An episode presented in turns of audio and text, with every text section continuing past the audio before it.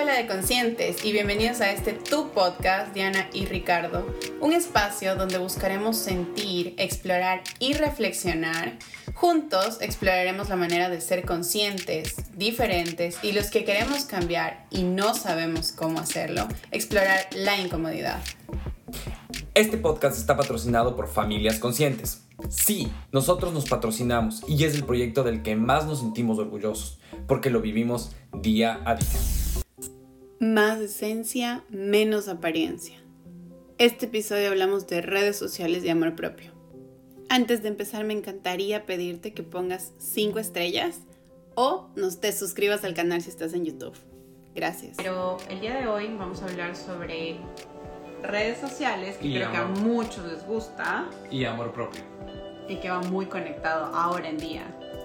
Este, yo creo que el tema de redes sociales o el marketing o el amor propio está tan enlazado, es un, es un hilo tan chiquito que cortar y que... Y que hablar, que está bastante, bastante complicado y bastante lindo el tema que vamos a topar hoy. Y a mí lo que me gustó bastante sobre estos temas y lo que vamos a proponer hoy en la charla que vamos a tener es que vamos a topar las aristas de redes sociales por el tema de, de familia, hijos, amor propio, nosotros como personas, mujeres y hombres. Me gusta bastante porque la invitada que tenemos hoy es una persona que ha tenido mucha experiencia en redes sociales y... he investigado y ha estado incursionando un poco sobre el tema del autoconocimiento y el amor propio. Estar en el amor propio es incomodarse, es siempre estar incómodo, porque te estás autoconociendo y reconociendo todos los días parte de ti, parte de lo que eres, parte de lo que viniste a, a hacer en el mundo, porque creo que todos queremos saber cuál es nuestro fin aquí. Entonces buscamos un poco, bueno, a mí me pasa, como cuál es mi fin, y buscamos un poco esa, esa idea. Y, y yo siento que, que ahí es donde deberíamos partir un poco ese concepto de la hiperrealidad que vemos en redes sociales y de la realidad que verdaderamente tenemos en nuestras vidas. Y el amor propio no es bonito. Y, y, y ahí es donde te quedas totalmente solo en muchos sentidos, porque no, o sea, no conlleva este... tener gente a tu alrededor, incluso la gente, tu familia, tu contexto se empieza a como abrir muchas veces el momento que estás en este tema del amor propio, porque no, enti- no, no entienden qué estás haciendo, no entienden lo que te pasa. Exacto. Y yo me creí por tantos años lo que todo el mundo me decía que tenía que ser, que perdí mi propia identidad y ni siquiera tuve que... que que autodescubrir mi identidad, sino que tuve que construir mi propia identidad y quién era yo realmente en ese momento. Entonces, te voy a dar un ejemplo. Dejé de pasar mucho tiempo con mis amigos. Dejé de pagarles las cuentas a mis amigos. Dejé de dar como que ese... Yo soy, de, yo soy y hasta ahora sufro de eso, que soy de las personas que me preocupo mucho de la gente. Nosotros somos Diana y Ricardo, tenemos un proyecto... donde nuestro podcast se dedica básicamente a hablar sobre situaciones conscientes o temas que nos causan duda en este momento, en esta actualidad. Y Caro viene a nutrirnos con toda la información que ella tiene, con la experiencia y sobre todo con las vivencias, que creo que muchas veces eso es lo que de verdad este, marca un antes y un después en la vida de un ser humano. Que, eh, toda la experiencia que uno tiene. Muchas gracias por la invitación. Realmente no es del, del conocimiento, sino del aprendizaje en todo lo que yo les pueda sumar de los diferentes ámbitos que vivimos como seres humanos, que no es que somos o profesionales o madres, somos un, un equipo completo interno y nos toca irnos adaptando a las diferentes circunstancias, trabajarlas y sacar aprendizajes que por ahí suman. Yo creo que nadie aprende de experiencias ajenas, pero sí toma consejos, los absorbe y los puede aplicar en momentos personales que necesite. Sí, el... En, en, en especial yo te voy a decir, para mí, cuando yo escucho muchas cosas, se despierta en mí, en mi corazón, una llama, donde comienzo a investigar, investigar, a conversarlo, a hablar con otras personas y comienzo a formar un nuevo criterio para aplicarlo en la vida. Y eso es a mí lo que me encanta. Así es. Bueno, este, Caro, a mí me gustaría un poco que nos nutras un poco de quién eres, eh, a qué te dedicas. Yo veo un, un poco de... de ti, pero me gustaría que les des más a toda la gente que está aquí conectada. Claro que sí. Bueno, mi nombre es Carolina Puente, yo soy directora de Fox, somos una agencia integral de publicidad, Soy madre de dos pequeños, de Alejandro de seis años, casi seis años, Rafaela de cuatro. Eh, soy esposa, wow. hermana, soy hija. Y soy un ser humano que va aprendiendo en el camino, que ha ido eh, labrando su, su, sus aprendizajes, mejorando en, en todas las prácticas que llevo en el día a día, tratando de sumar a otras vidas, tratando de sumar desde mi esquina, siempre pensar en positivo, actuar en positivo, y si es que no estoy en esa línea, si no estoy en esa vibración, pues tratar de sumarme o de moverme a esa esquina más, más arriba para, para poder ser un mejor ser humano, para poder dar un, un pasito a la vez, pero un pasito. Y, y eso me llamó mucho la atención, la verdad, de ti. Eh, veo en tus redes, eh, yo creo que las redes sociales son un punto de partida donde vamos a, a tratar el día de hoy, entre redes y amor propio. Y la verdad ahí, este, a mí me, me causa mucha curiosidad la manera en la que, cómo compartes tu información, este, das un poco de tu vida personal, pero también das un poco de... de este, motivación, das un poco de tu experiencia y me gusta, o sea, creo que es muy genuino y muestras lo que eres.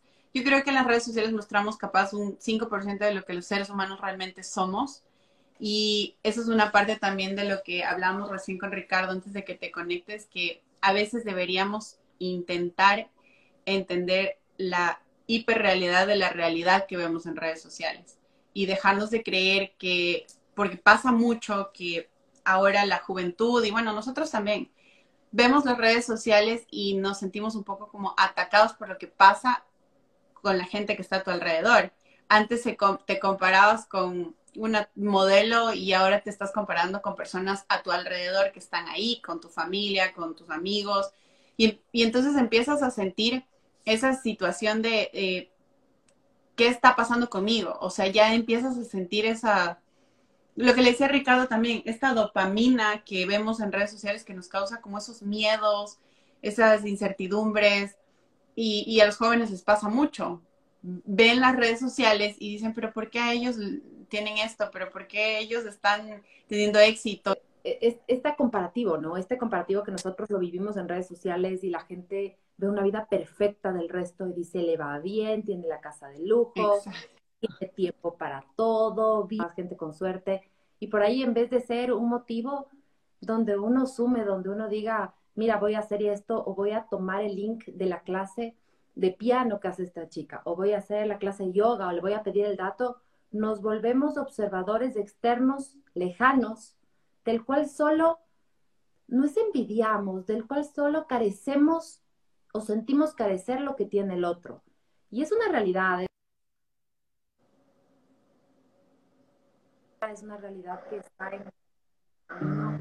El trabajo tiene que ser interno, o sea, no hay forma de que uno llegue a añorar lo que tiene alguien más, cómo se ve alguien más, eh, no sé, trabajos, experiencias y demás, si es que uno no está sólido por dentro, porque solo en el momento en que tú estás sólido por dentro, en el momento en que tú dices, me alegro tanto que le vaya tan bien a tal persona, qué hermoso que será el, el negocio, ahora vive en Dubái, voy a vivir en Dubái. No, porque Eva, porque no yo, porque funciona así. Solo en ese momento se genera un cambio importante en el cual nuestros pensamientos conectan con nuestras acciones, construyendo algo más. Y dejamos de ser carentes, porque la carestía, el sentirnos menos, el sentirnos con vacíos, genera más vacíos. Y el construirnos y el generar eh, mucha gratitud al mundo, mucha gratitud a las cosas, a la gente, mucho aplauso al resto, y no aplauso externo, sino de corazón, lanzar buenos sentimientos, retorna de la misma forma, pero es una construcción interna y es compleja. Porque es fácil decirlo, los libros lo dicen, eh, los podcasts lo dicen, uno puede tomar todos los cursos, pero en un momento que uno no está al cien, que está pasando por un mal rato, y normalmente a mal rato se juntan todos los, los pesos acumulados, uno dice, ya no puedo más, o sea, no va por ahí, esto no es para mí, esta no es mi vida, es mi vida, y empezamos a bajar. Yo le llamo la vibración, pero es bajar el nivel de pensamientos, el nivel de construcción de actos que estamos haciendo en el camino, y obviamente volvemos al eje de donde partimos, y volvemos a empezar, y decimos, ahora sí, empezamos justo un nuevo año, y en este nuevo año escuchaba yo a Pablo Kunz, Eh, él es biodescodificador, eh, súper recomendable para que lo sigan, y tiene mucho material gratuito y pagado, tiene podcast, tiene eh, audios para meditar en las mañanas, mucho, mucho material. Y él decía, justamente, vas a empezar un nuevo año, un nuevo año y vas a hacer la lista. Y voy a decir, quiero este carro, y quiero cambiar de trabajo, y quiero bajar de peso. Okay, stop. Vamos para atrás. ¿Qué has hecho este año que pasó contra los sueños que tú anotaste en diciembre del año pasado? ¿Y qué pasó? ¿Dónde te perdiste? O sea, si dijiste el carro de los sueños, ¿qué hiciste para construir? ¿Dónde estaba tu cabeza? ¿Dónde te enfocaste? Y así ver qué hicimos antes para ver a dónde vamos, porque ¿qué es lo que pasa en el promedio de las personas? El promedio de las personas, si están en un estatus medio, se mantienen en un estatus medio el resto de su vida. Si es que Ajá. tienen trabajo, pero siempre tienen deudas, siguen teniendo deudas, a más sueldo, más deudas, el resto de su vida. Entonces, ¿qué es lo que está pasando? Es porque estamos programados de una forma y no salimos de esa programación, y esa programación no nos permite ver más allá. Y con eso vuelvo al tema con el que arrancamos, y es, ¿cómo te ve la gente? ¿O cómo ves tú a la gente en redes sociales? Y qué bueno sacas de ellos. Y en ese caso, yo honestamente no soy una persona zen, trato de trabajarme en el día a día, hago mi mejor esfuerzo, pero sí hago un delete de personas que no me suman. Por ahí hay alguien que te resuena, con la cual tú ves y mm, no te genera un, un, un sentimiento positivo, no, no, no te suma. O sea, le ves y te da coraje, o le ves y mm, te genera un malestar. Córtala, deja de seguir. Esa persona resuena en ti porque algo tiene tuyo, porque es algo a trabajar. Pero si no estás listo para trabajarlo, sácalo del mapa, llena cosas buenas, empieza a, a, a llenarte de elementos visuales, que es lo que más tenemos ahora. Nosotros tenemos miles de impactos al día por todas las líneas. Entonces, si es que ese perímetro de invasión de información que tenemos nos va a contaminar o nos va a concientizar, que nos concientice, que nos ayude, que, que seamos selectores de lo que vamos consumiendo, para que de esta forma programemos nuestra mente, programemos nuestra vida de forma positiva. Yo creo que, Caro, ahí una cosa, y estoy totalmente de acuerdo contigo, lo que vemos mal o bueno de la otra persona es algo que debemos trabajarlo nosotros porque lo tenemos. Y porque indudablemente eh, creo que dice más de nosotros cuando vemos algo que nos molesta que de la persona que está compartiendo lo que esté compartiendo en redes o en cualquier parte o ámbito de su vida. Pero, no sé. Es justo lo que estábamos hablando eh, en el tema de, de, de redes sociales. Y justamente es, por lo menos nosotros, o yo tengo muy establecido que eh, siempre trato de transmitir que las redes sociales no nos representan a nosotros un cien por ciento, y estar muy claro que no nos representa a nosotros un cien por ciento. Y que las redes sociales son como un videojuego, que tú le picas ciertos botones donde vas a conseguir más likes, donde vas a conseguir más followers, pero eso no significa que tú eres quien, quien está tal cual en esa red social, y de la misma manera son las otras personas, porque lo que pasa con muchas cuentas es que te enseñan mucho los éxitos supuestos, la hiperrealidad, como lo dijo Diana, pero no te muestran esta curva de aprendizaje que tiene todo el mundo, que, so, que por lo general son muchas caídas, y que en las caídas van a haber mucho más caídas que subidas. Entonces, creo que la responsabilidad en las redes sociales que podemos nosotros tener es también comenzar a mostrar un poco esta curva de aprendizaje. Que hay una curva de aprendizaje que todos tenemos que pasar y que tenemos que estar ahí en algún momento para poder llegar a conseguir los objetivos que tú te plantees. Porque indudablemente los, los objetivos que yo tengo como persona no son los mismos que tú los vas a tener.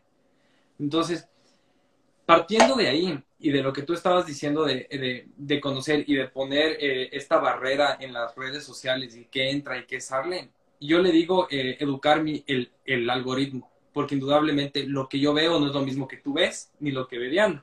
Que Diana me decía hoy en la mañana esto, justamente estábamos hablando sobre este tema. Pero más allá de bloquear lo que vemos y no vemos, entra el tema del autoconocimiento. Que yo digo que el amor propio es una consecuencia del autoconocerte. Y el autoconocerte no necesariamente es cómodo, pero sí es necesario.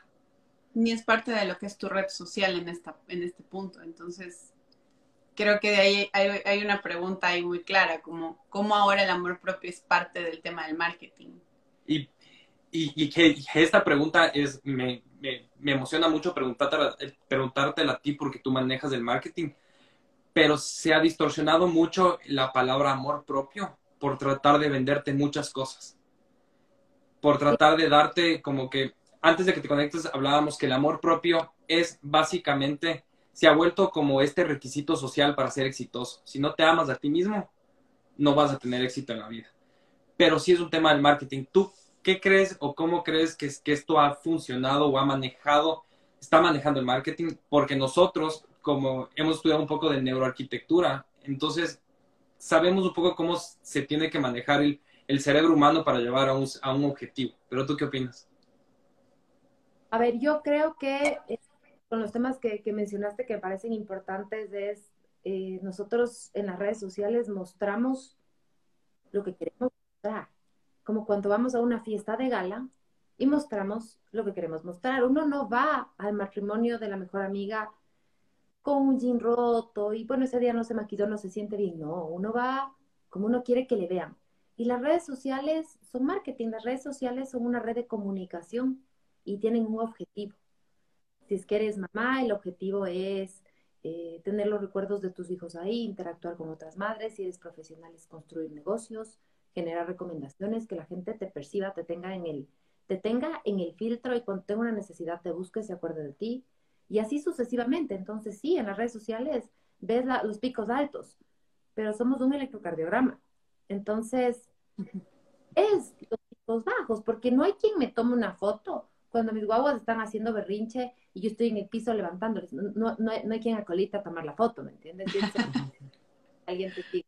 Yo me acuerdo que Drew Barrymore eh, hacía esto con su hija. Tenía fotos de todos los berrinches y fue un hit en su momento. Y es eso, no, no tenemos esos espacios. Si me siento súper triste, estoy en la cama, no tengo ganas de hacerme ni medio selfie, entonces no me va a ir porque no estoy en ese mood.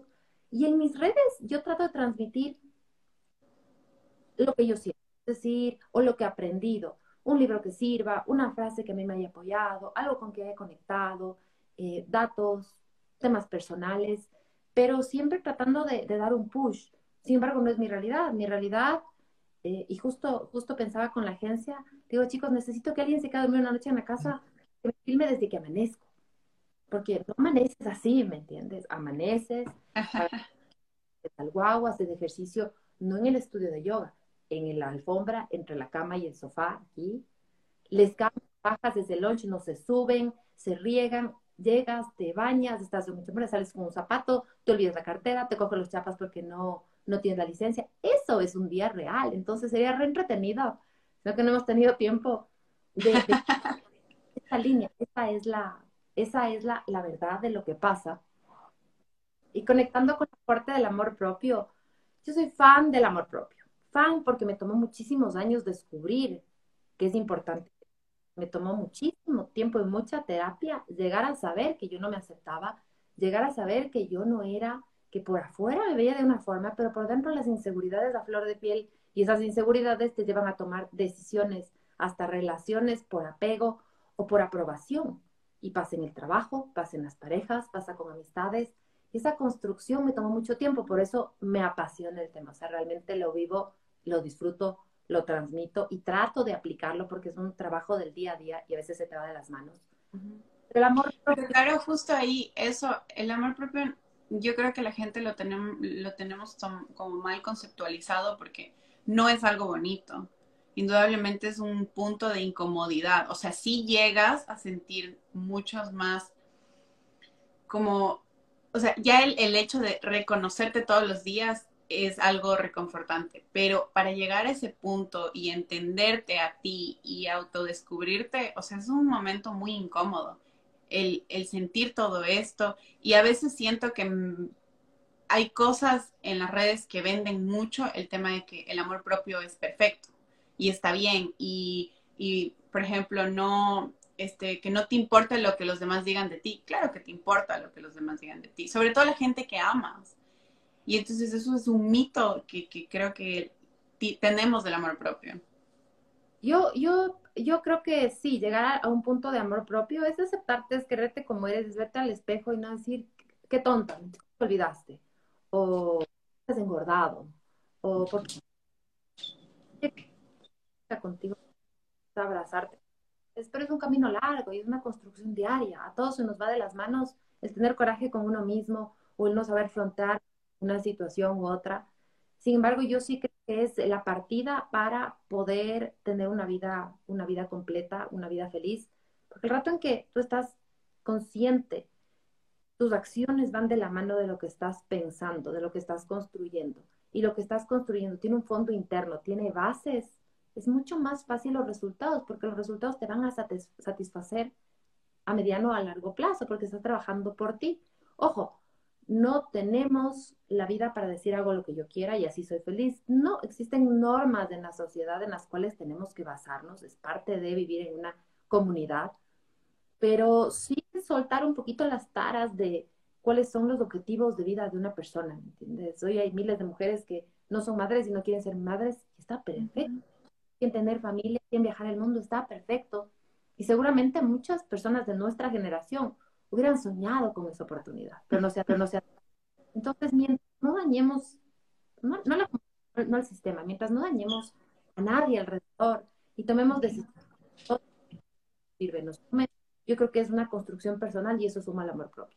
Ahora, ¿qué es marketing? Por supuesto, todo lo que se pueda comercializar en este mundo se va a comercializar. Y hoy el amor propio, a partir de todo el tema pandémico que tuvimos, del encierro, de la introspección, de la conexión con el ser y de toda esta línea inmensa que tenemos hoy en día, es marketing comercial. La gente te vende espacios en una comunidad y para ser parte Pero... de esa pagas valores, el libro, curso, y te quieres incluir más y más para ser parte de... Hacemos una pausa para contarte que el taller veintiún días para enamorarnos está también disponible para ti. Puedes encontrarlo en nuestra página web doble u doble u doble u punto diana y ricardo punto org. Espero estés disfrutando este episodio y si crees que a alguien más le puede servir este contenido, no dudes en compartirlo y nos encuentras en todas nuestras redes sociales como arroba familia.consciente o Diana y Ricardo. Gracias y que sigas disfrutando de este hermoso episodio. Y ahí es donde hay que saber mermar y decir hasta aquí puedo y hasta aquí es sano. Y más allá, yendo de las manos, no, no va conmigo, pero somos personas que nos dejamos mucho llevar por, estas, por estos ríos de información, por estas guías, y si no tenemos las, las ideas, si no tenemos nuestros conceptos básicos bien puestos, es sumamente fácil caer en, en, en ser un, un, un proyecto, ser un número más, en, en tomar esa información que por ahí sí sirve, pero tomarlo por necesidad nuevamente de pertenecer a. Entonces, sí, lo han marketeado, lo van a marketear, está en boga. Si a principios del dos mil veinte se hablaba de esto, imagínate, el próximo año es, es una bomba y estructurada. Quienes crecieron en esto les va a ir bien, pero también va del otro lado. Yo te pongo la oferta y te pongo A B C y tú coges la fase que más te complemente y lo aprovechas o simplemente sigues con el, con el río y no... no tienes ni tu mismo norte de hacia dónde vas. Te vuelves a una religión, digamos así, que te jala. Pero, Carlos, ahí, ahí, ahí hay una cosa que me resuena con lo que acabas de decir. Tú haces eventos, ¿cierto? Sí. Y, y sí, obvio, todo es, es ventas en este mundo porque necesitamos vivir y creo que todo el mundo estamos vendiendo cada producto y cada cosa, ¿no? Pero hablábamos igual con Ricardo que nos, nosotros tenemos un taller de veintiún días para enamorarnos.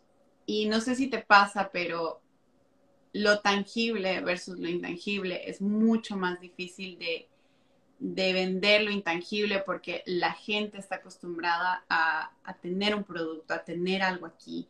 Y obviamente este tema del amor propio, este tema de reconocerte, de descubrirte, de tener buenas relaciones, relativamente es nuevo. Entonces la gente tiene mucho miedo a, a eso, siento yo, y que ahí es donde un poco como existe un...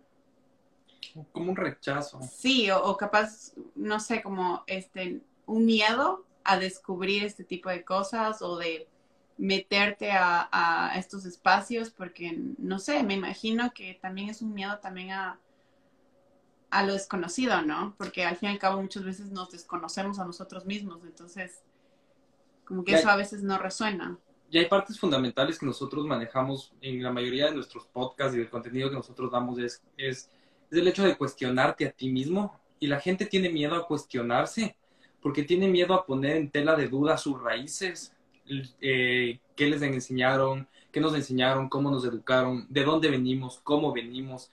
Entonces, a mucha gente le da ese miedo de encontrar que con lo que tú has vivido treinta años, pues no te funciona, no te está funcionando. Y tienes que cambiarlo y tienes que modificarlo. Pero como no es nada tangible y no, y no es nada como que te están diciendo, te estoy dando el objeto, como que la gente tiene mucho rechazo todavía a, a entrarle un cien por ciento. Y por eso creo que nos vemos muchos, nos vemos eh, en, en esto de dar mucho contenido gratuito, aparte que nos encanta, pero para que la gente pueda ver un poco más qué es el cuestionarse. Porque no necesariamente lo que yo me cuestiono te va a funcionar a ti o le ha funcionado a Diana.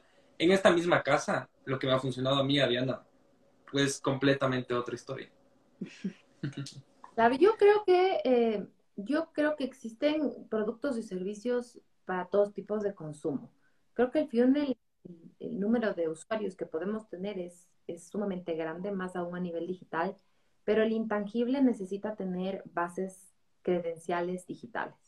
¿Esto qué quiere decir? Que antes tú tenías una oficina a la cual yo te invitaba a mi consultorio, si se fuera a mi campo, y te digo, ven, visítame, eh, y estoy en tal eh, localidad o estoy en tal calle, y tú sabes que la calle es un buen sector, de un estrato medio alto, y dices, mira, es, es, es una buena profesional. O está en un edificio famoso, mira, está al lado de este.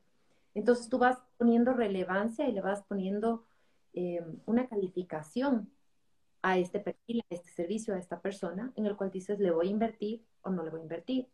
Al no tener nosotros la oficina digital, la oficina física, nuestras credenciales digitales son importantes. Entonces, es importante tu manejo de marca, es importante tu comunidad, porque quién te cobra un servicio, quién te compra un servicio es tu comunidad, y cuál es la forma de compra, sí, la parte de anuncios, el generar contenido detenido, las gratuidades o la conversión que ustedes construyan, pero también es el tener del otro lado el boca a boca, es decir, tal persona me recomendó y cuando yo entro a verte, yo encuentro todo lo que yo quiero saber de ti sin que tú me lo digas y mejor dicho por otras personas, es decir, la Caro que les dice, increíble mi experiencia, yo hice esto y transformé mi matrimonio.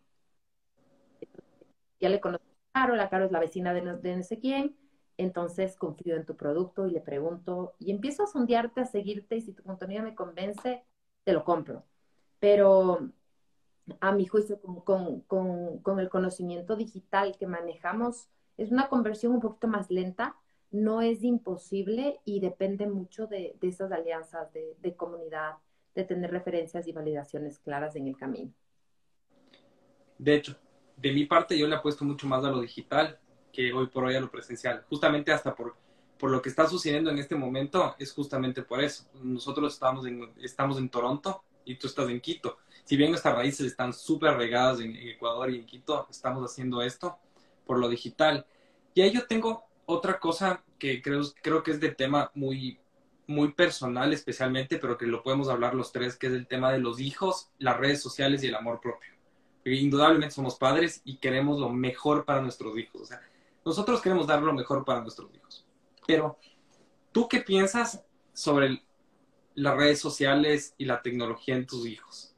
Es un tema muy amplio, pero ¿cómo crees que tú, siendo una persona que maneja marketing, y obviamente hoy creo que más del setenta y cinco por ciento del marketing se da por redes sociales, ¿cómo tú verías, eh, cómo pondrías tú estos filtros para que tus, tus, tus hijos no se vean afectados, tan afectados como pueden, ser, como pueden caer En, en depresiones y en adicciones, adicciones tecnológicas? A ver, yo creo que primero el, el, el celular, la pantalla, el, el, el, el home office, el home los enanos es un crimen. ¿Por qué? Simplemente por el tema de la pantalla, por la luz azul, el daño que le genera a su cerebrito, cómo pierden la conexión y la, cómo pierden la conexión de entablar relaciones normales, cómo su cerebro. Porque es lo que pasa a un niño cuando es bebé. Tú le hablas y le mueves el juguete y le acaricias y él, él, él despierta varias áreas de su cerebro para poder conectar con lo que tú haces. En la tablet tienen la voz, el movimiento y el entretenimiento sin mover los ojos. Entonces eso les da, eso les, les, les demora el proceso del cerebro y es, es un daño. Ahora, es una realidad con la que vivimos y es parte de, sí. Creo que mientras más distemos el tiempo del contacto con las redes sociales, con pantallas, con YouTube, con todos los, los nexos que vayan a través del celular, de una tablet, de la televisión, es lo más sano que podemos hacer para nuestros hijos. Porque por ahí los niños de hoy ya no tienen tanto entretenimiento en la calle, la gente ya no confía en dejarles salir a jugar al barrio. Eh, los, y generan... Es alto. A mí me pasó un, un caso puntual. Eh, una de, bueno, mi mejor amiga vino de, de Perú con su hijo un año a mi hijo y jugaron tablet y descubrió la tablet y le pareció a mi hijo maravilloso. Está maravilloso. Después de un mes de visita se convirtió en un drama. Dame la tablet, ya no quiero jugar, dame la tablet, y ahí se, ahí se acabó.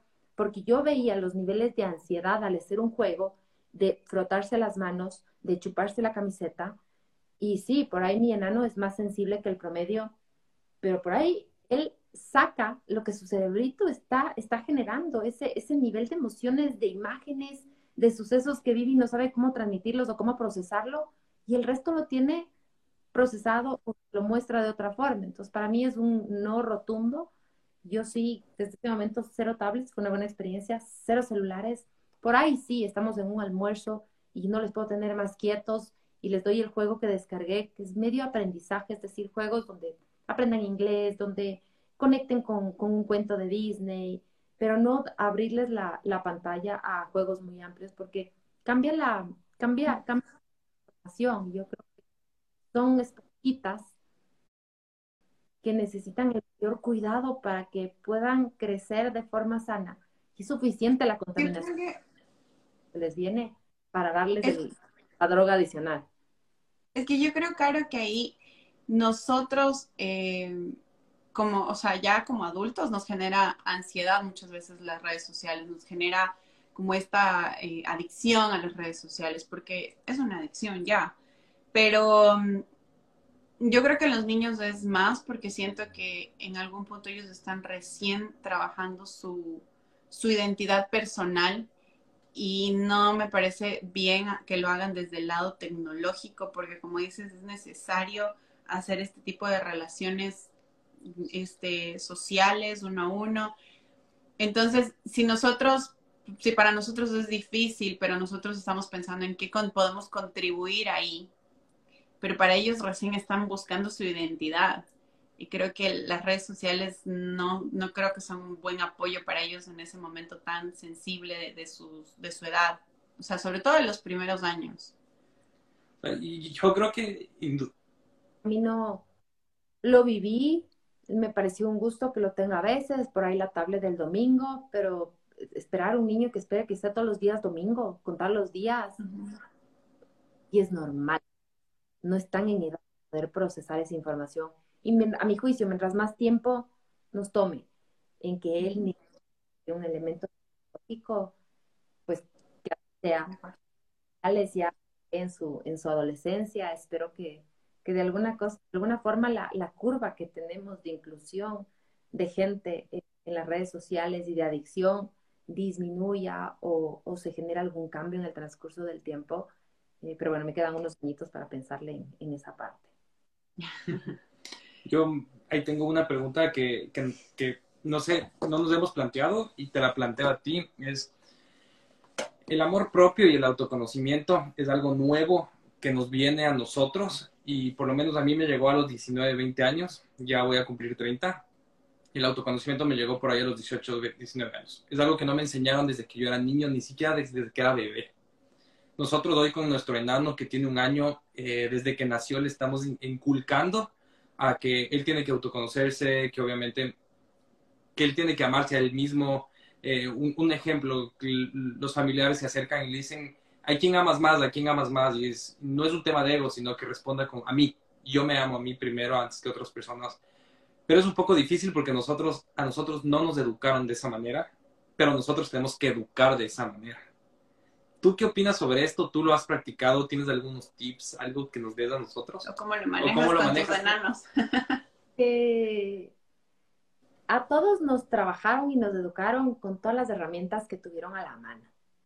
Mm-hmm. Y mal, nos hubieran hecho el camino más corto si hubiéramos tenido herramientas y validaciones y hubiéramos sabido cómo procesar, cómo manejar. Es decir, si en vez de cálculo uno, dos, tres, hubiera una manera en la cual te enfocan a desarrollar tu personalidad, a potenciar tus habilidades, a autoconocer, a autorregularte, la vida hubiera sido más fácil, el camino hubiera sido más corto. Por ahí hay personas que no llegan a, esta, a este aprendizaje nunca, y hay otros que nos toca trabajar la vida entera.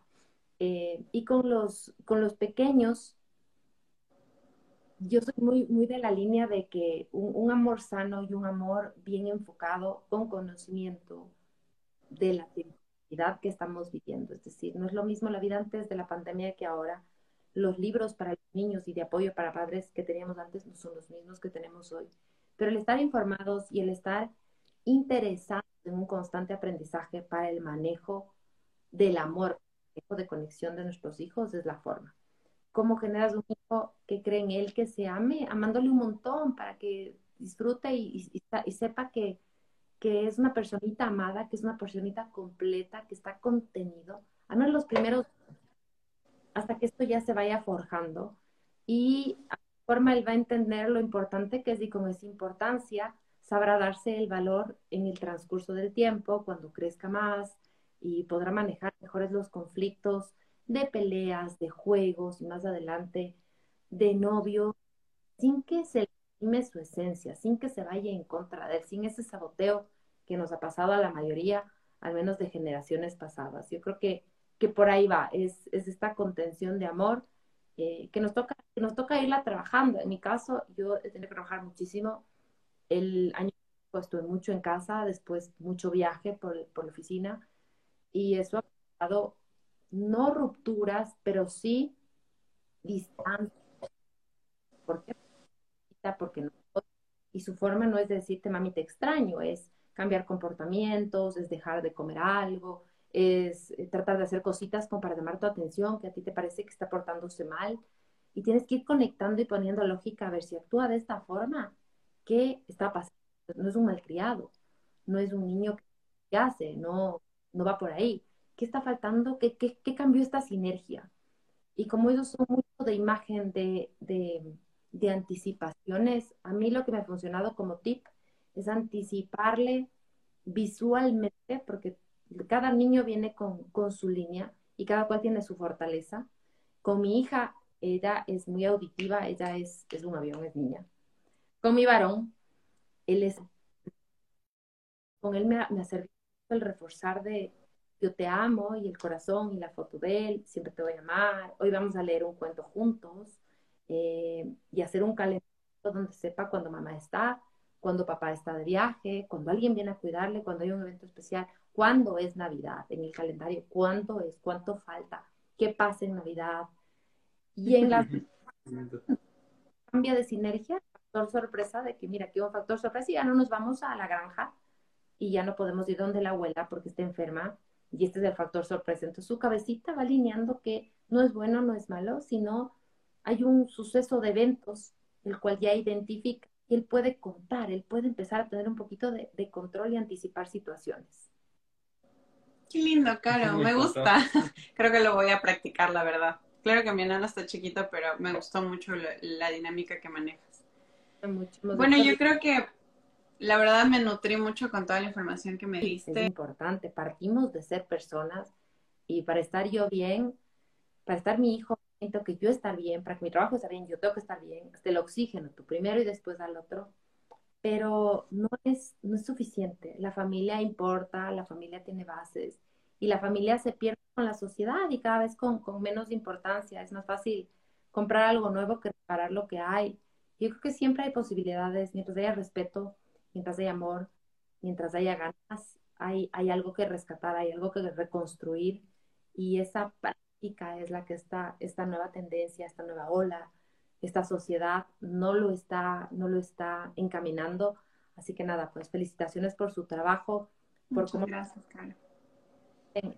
No, sin algo, posiblemente más, pues, este podcast lo estés escuchando en un tiempo que te diste para ti o te encuentres con tu familia. Estar conscientes de que las personas que se encuentran en tu hogar merecen saber que lo que pasa en la vida es una oportunidad de crear relaciones y momentos extraordinarios es fundamental. El miedo es el potencial que permite crear una experiencia como estilo de vida saludable.